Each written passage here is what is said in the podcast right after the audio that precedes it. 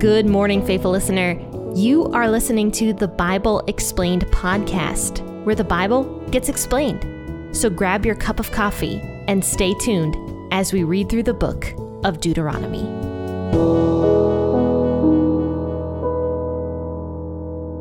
Happy Wednesday, faithful listeners. Thanks for tuning into the Bible Explained podcast. And hi, my name is Jenn. I'm the host here. And for those of you who tune into the podcast daily, I just want to thank all of you guys. And I especially want to thank the state of Texas. You have far surpassed every state in the United States, including my own home state of Ohio. Texas and California are actually neck and neck with each other for downloads of the Bible Explained podcast. So thank you guys. I really appreciate it. And I'm also uh, seeing Michigan tuning in quite a bit and Florida. Yeah, my home state of Ohio just a shame. It's a shame that they've abandoned me. I'm kidding. I love all of you guys, and I'm, I'm so excited that uh, you're all here. And I just love getting all your messages and hearing about your particular state or country and what the weather is like where you're at and what you like to drink. I love hearing from all of you guys. So continue to email me. You'll find my contact information in the description of this podcast episode. Let's go ahead and read Deuteronomy 31 today, verses 14 through 29. I'll be reading out of the WEB as usual. You might find it kind of odd if you have your Bible in front of me that I'm not reading the last verse of this chapter. I am going to leave the last verse for Friday, actually, and we'll talk about that on Friday. But for now, let's go ahead and read Deuteronomy 20, or I'm sorry, 31, verses 14 through 29. And yeah, I'll be reading out the WEB. Grab your cup of coffee or your cup of tea, and let's jump into scripture together. Yahweh said to Moses, Behold, your days are approaching, that you must die.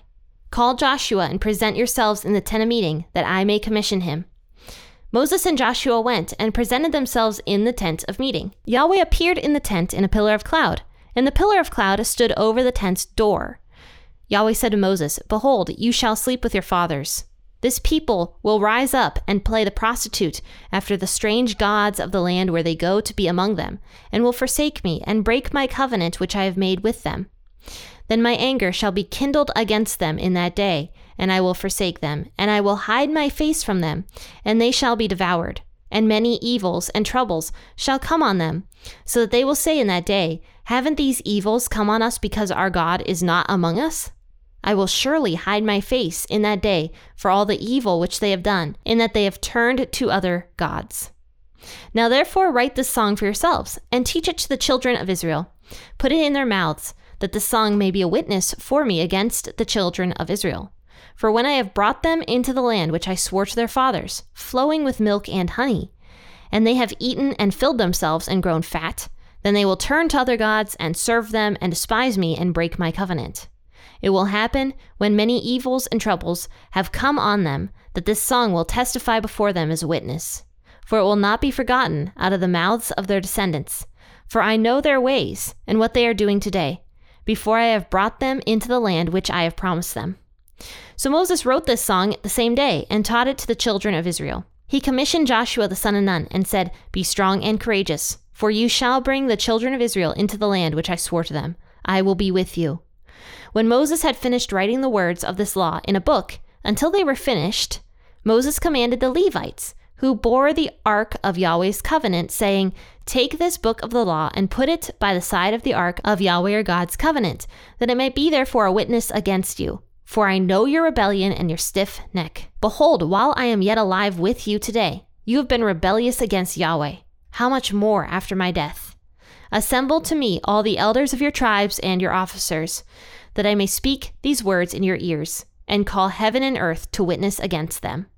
For I know that after my death you will utterly corrupt yourselves, and turn away from the way which I have commanded you, and evil will happen to you in the latter days, because you will do that which is evil in Yahweh's sight, to provoke him to anger through the work of your hands. The part that really stood out to me about this was when Moses was basically yelling at the elders here in verses 26 through 29. And he says, For I know your rebellion and your stiff neck. Behold, while I am yet alive with you today, You have been rebellious against Yahweh. How much more after my death? I thought that was fascinating, actually. It just shows you that the Israelites were rebellious the entire time. I mentioned a while back that in the book of Micah, there was a little verse that said that the Israelites carried their star gods with them in the wilderness. Like they didn't do any of the laws that God had told them to do. They didn't do any kind of sacrifices, nothing while they were in the wilderness, but yet they carried their gods with them. I found that really fascinating because just how rebellious the Israelite people were is probably more than we even can think. It was it was probably more than we can even imagine of how rebellious this people really was. I mean, we we see the rebellion from all the stories we've been talking about in the Old Testament up till now, but there's a lot more stated in other portions of scripture and like little verses like this where Moses is like, "Today you were rebellious." so how much more after my death?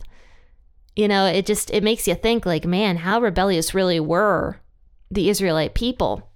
But then again, how rebellious are you and I? You know, like sometimes I, I want to think that I'm super good, you know? I'm like, yeah, you know, I'm a Bible teacher. I teach the Bible on a podcast and, you know, I've never done any big sin. And then that alone, though, me saying stuff like that or thinking stuff like that is a sin. It's the sin of like arrogance and pride.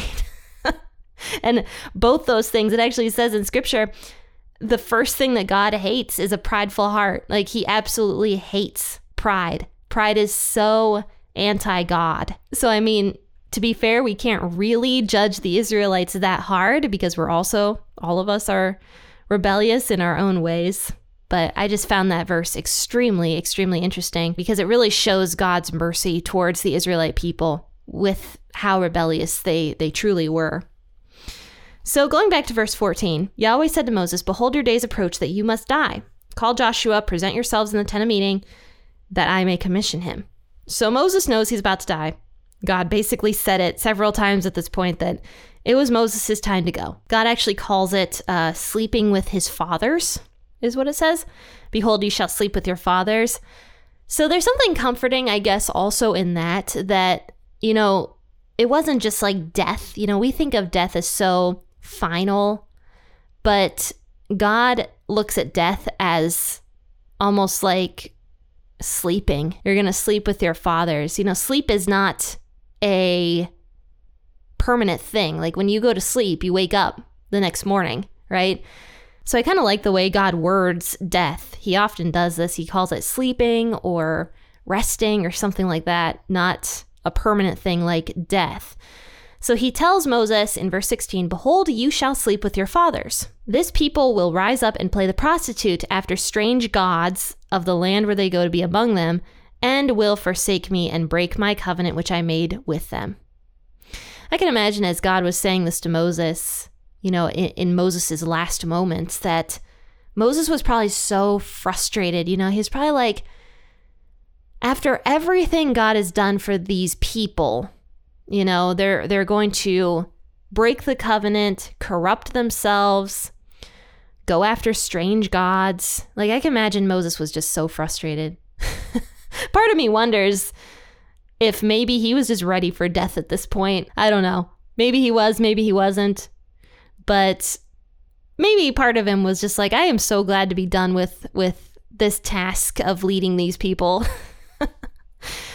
so it says in verse 17, My anger shall be kindled against them in that day, and I will forsake them. I will hide my face from them, and they shall be devoured. So a lot of those curses we were talking about over the past couple weeks, a lot of those is just God taking his hand of blessing away from the people, hiding his face from them, so that when problems happen, God doesn't answer. And those problems just keep getting worse and worse and worse, especially as people themselves continue to, to uh, cause these kinds of problems. But God says He's going to turn His face away and they're, they're going to end up crying out to their other gods, but then realizing in the end, haven't these evils come on us because our God is not among us? So they abandoned God They didn't want any part of him. They didn't want God among them. I mean, how true is that nowadays? Like, so many people don't want God, they don't want him. But then, like, they're shocked when bad things happen to them. And then they curse God even more. But yet, they didn't want God. They didn't make God their God. So why should God be among them? So God isn't going to be among people who don't want him there. He's going to leave. He's going to hide his face. He's going to turn away from the people who don't want him. And then he says, I will surely hide my face in that day for all the evil which they have done, in that they have turned to other gods. They wanted these other fake gods more than the real thing. So now God writes a song. he says, Now write this song for yourselves and teach it to the children of Israel. Put it in their mouths, that this song might be a witness for me against the children of Israel. So, yeah, God wrote a song. And we're going to talk about the song that God wrote in the next chapter. And here's what it says in verse 20 When I have brought them into the land which I swore to their fathers, flowing with milk and honey, and they have eaten and filled themselves and grown fat, then they will turn to other gods and serve them and despise me and break my covenant. That is so true, isn't it? We often turn away from God when things are really good, I think.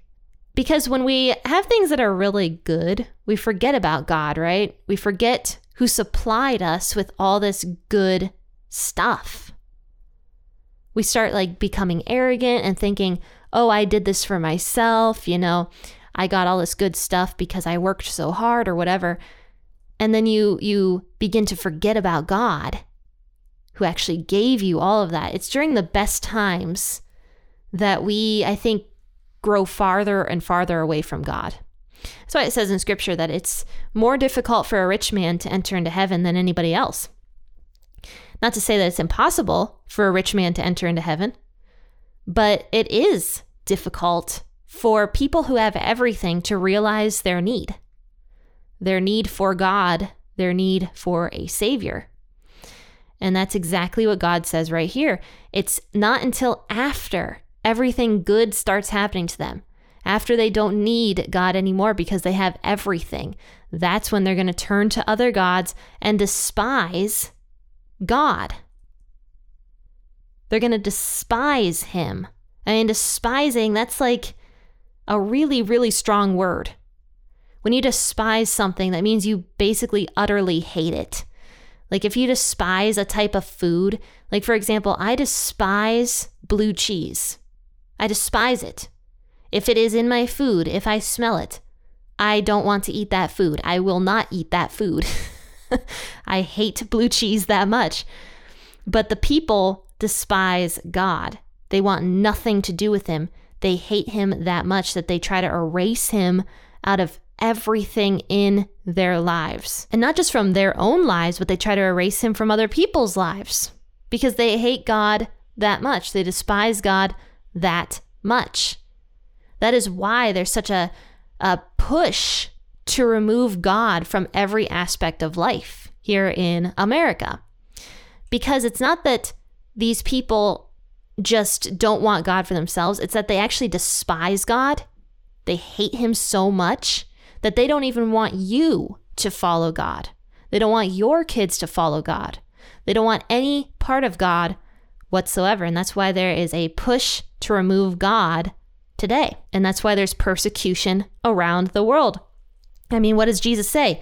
He says, It's not because they hate you that they persecute you, it's because they hated me first. And it's, it's true. That's exactly what it is. They despise God, so they despise the people that love God. So it says that when this ends up happening, God will turn away from these people. So it says in verse 21 it will happen when many evils and troubles have come on them that this song will testify before them as a witness, for it will not be forgotten out of the mouths of their descendants. For I know their ways, and what they are doing today, before I have brought them into the land which I promised them. Hmm, I didn't notice that part either until just now. For I know their ways and what they are doing today, before I have brought them into the land which I promised them. In other words, God knows the heart He knew the heart of these people. He knew exactly what they were going to do after he brought them into the promised land. So you might be asking, like, why then did God bring them into the promised land if these people were so awful? Well, it's because God is merciful. He's merciful and gracious, and he promised Abraham, Isaac, and Jacob that their descendants would take the promised land for themselves, and it was time to do that. That doesn't mean that the Israelites that went into the promised land were going to be good. Just means that God is very, very merciful and was going to bless them, even though they were going to end up despising God very soon after this. So Moses wrote this song the same day and taught it to the children of Israel, which obviously we will talk about that song, which is in the next chapter. We'll talk about that on Thursday.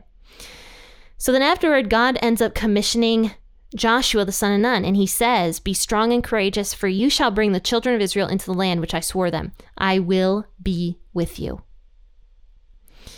So he tells Joshua, Look, Joshua, you are going to go lead the people in Moses' place, and I, Yahweh, will be with you the whole time. So it's not just that Moses, I mean, yeah, Moses said it to Joshua, obviously. We, we talked about that on Monday, where Moses basically said the same thing like, God is going to be with you, Joshua, so don't be afraid. But it's very different to hear it from God's own lips. you know, I can imagine Joshua was quite happy to hear it from God himself because God never lies. So when Moses had finished writing the words of this law in a book until they were finished, Moses commanded the Levites who bore the ark of the uh, Yahweh's covenant. So the, the Levites that carried the ark, Moses basically says to place the law in the ark. Or it says by the side of the ark. I don't know if that's in or next to, that it may be there for a witness against you. So, yeah, it must have been next to the ark. But anyway, uh, after all this, basically Moses tells the people exactly what God had said. You all are stiff necked, you all are stubborn and hard hearted, and you are going to turn away from God and corrupt yourselves, is what, uh, is what Moses says. Verse 29 For I know that after my death you will utterly corrupt yourselves and turn away from the way which I have commanded you, and evil will happen to you in the latter days, because you will do that which is evil in Yahweh's sight to provoke him to anger through the works of your hands. So let's not provoke God to anger. I think that's kind of the moral of all of this. Even though this is the Old Testament, there are plenty of other verses that say that the wicked is headed for disaster. And I mean, yesterday we talked about Jesus going to the cross and how the cross was actually going to glorify him, which I mean, we don't think of a torturous public execution as being glorifying. Like, we don't think that. Public executions are never glorifying, typically, but in Jesus' case, it was, and it glorified the Father also. My point with all that is that even though you and I, being Christians, kind of have it tough because people don't like us, they despise God, so they despise you and they despise me, doesn't mean that we're not going to share in God's glory in the end. Even though it doesn't look very glorifying now, nowadays, it doesn't look fun, it doesn't look, you know, uh, honoring to be mistreated by people or be insulted by people. It doesn't mean it's not going to be. Doesn't mean we're not going to share in God's glory. We are going to share in God's glory. So let's not provoke God to wrath by turning away from Him just because we are afraid of what the world might think of us. That will provoke God because He wants us to be truthful and follow His laws.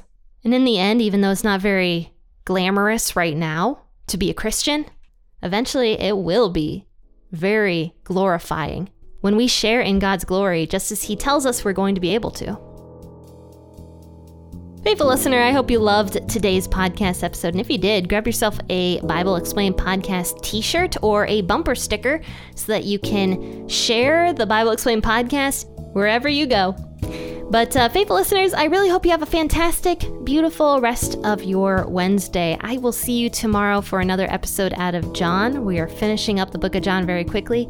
We're going to be moving actually very soon into season six of this podcast. So stay tuned for that. Faithful listeners, have a wonderful rest of your day. Happy listening, and God bless.